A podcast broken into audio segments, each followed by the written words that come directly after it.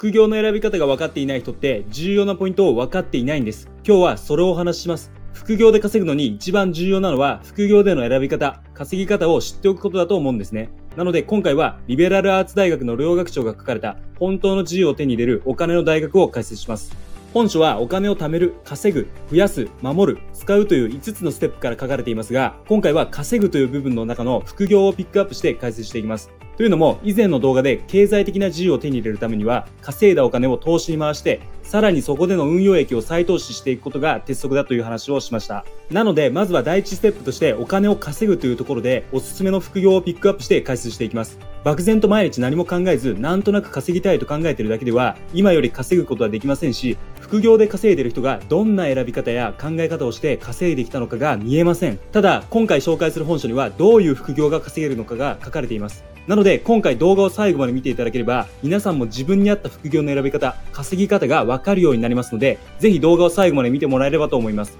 このチャンネルでは世の中にある常識の壁をぶち破っていきます。仕事や人生に役立つ情報を発信していますので、興味がある方はチャンネル登録お願いします。では、やっていこうと思いますが、この動画を見ている人の多くはサラリーマンだと思います。そもそも副業が会社で禁止でバレたらまずいっていう人も多いと思います。でも、あるポイントを押さえるだけで会社にバレずに副業を始めることができるんです。国が副業を推奨する時代に副業しないっていう方がおかしな話で、今後の日本がどういう風になっていくか皆さんの心の中ではもう分かっているはずです。そんな中、何も行動せず指を加えて見守ればいい。そんな考えはできないはずです。だから皆さんはこの動画を見ているわけです。少し話がそれましたが、本題に戻って結論から言うと、複数の会社で働いて源泉徴収されるとバレます。例えば副業でコンビニのアルバイトをしたりするとバレます。なぜなら住民税は給料の金額の高い会社がまとめて厳正徴収するというルールがあるからです。だから本業の会社の経理担当が気づくといった感じです。一方で事業として副業する場合はバレません。なぜなら自分で申告して納付するからです。つまり本業の給与は今まで通り会社が勝手に源泉徴収で納付しますよね。それとは別で副業で稼いだ事業所得は自分で申告して納付するといった感じです。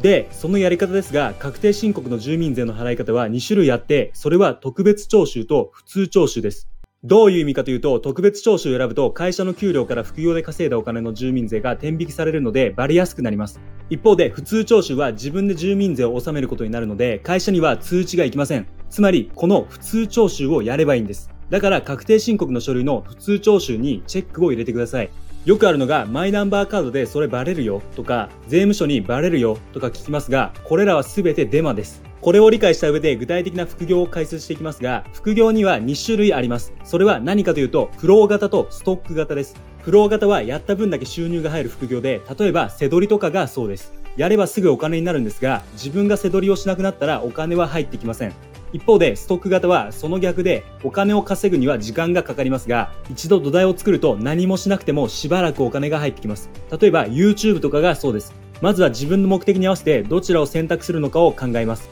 例えばお小遣い程度を稼ぎたいならフロー型でもいいですし月に50万くらい稼ぎたいならストック型に移行しなければ厳しくなる可能性が高いです。ではそんな中でおすすめの副業を6個解説していきます。まずは背取りです。メリットとしてはすぐに結果を出しやすいこと。スマホ一つで始められるので高度なパソコンスキルはいりません。作業を外注化したり自動化して自分の作業の負担を減らせば物販事業として拡大したり輸入ビジネスなどでの展開もできます。デメリットとしてはコツをつかむまで利益が出る商品を見つけにくいこと背取りに対するイメージが良くないこと、そして商品のリサーチや梱包、発送に手間がかかることです。次にプログラミングです。これは副業だけでなく転職やフリーランスなど融通の利くスキルです。また、プログラミングをできる人材が少ないので、フリーランスになると高収入を狙いやすいです。また時間と場所にとらわれずに働くことができるのもメリットです。デメリットとしては一定のレベルに到達するまでが大変ということと技術の発達スピードが速いので常に新しい技術を学んでいかないといけないことです。続いて Web デザイン。これは Web サイトの使いやすさだったり見た目の美しさに重要なデザインを担う仕事です。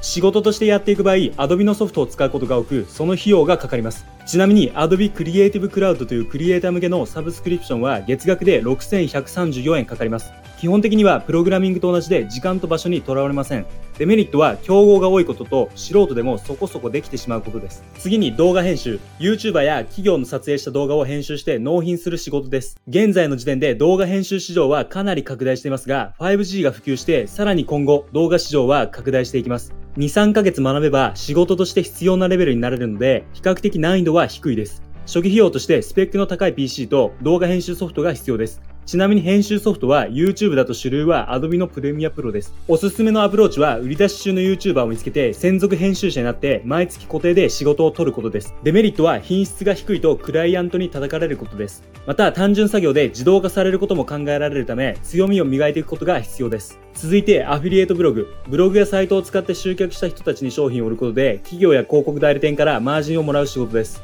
ブログの開設はサーバーの設定だったりが必要になるんですが、ググれば誰でもできるので、パソコンに詳しくない人でも始めることができます。また、サーバーやドメイン代は月に1000円程度と固定費が低いです。ちなみにこのジャンルで稼いでる人は月収100万円オーバーです。デメリットは稼ぐまでに時間がかかること。また、コツコツ記事を積み上げていくことが必要ということと、文章を書くのが苦手な人はしんどいです。続いて YouTube。これは以前の動画でも解説した通り、皆さんご存知ですよね。ちなみに収益化するにはチャンネル登録1000人以上、1年の総再生時間が4000時間以上必要です。動画を見る人が増えていることに加え、芸能人が YouTube に参入しているため、今までテレビを見ていた層も YouTube に流れてきています。だから市場としてはかなり伸びています。デメリットとしては企画から撮影、編集といった感じで全て自分でやらないといけないので、始めるまでが大変です。さらにチャンネルのブランディング力、マーケティング力が問われます。ただ、そんなことを考えていたら誰もできませんし、無料で始めることができるので、最初から完璧を求めず、日々やっていく中でレベルを上げていけばいいと思います。こんな感じで解説してきましたが、まだ読んでいない人は、ぜひこの機会に読んでみてください。本のリンクを概要欄に貼っておきます。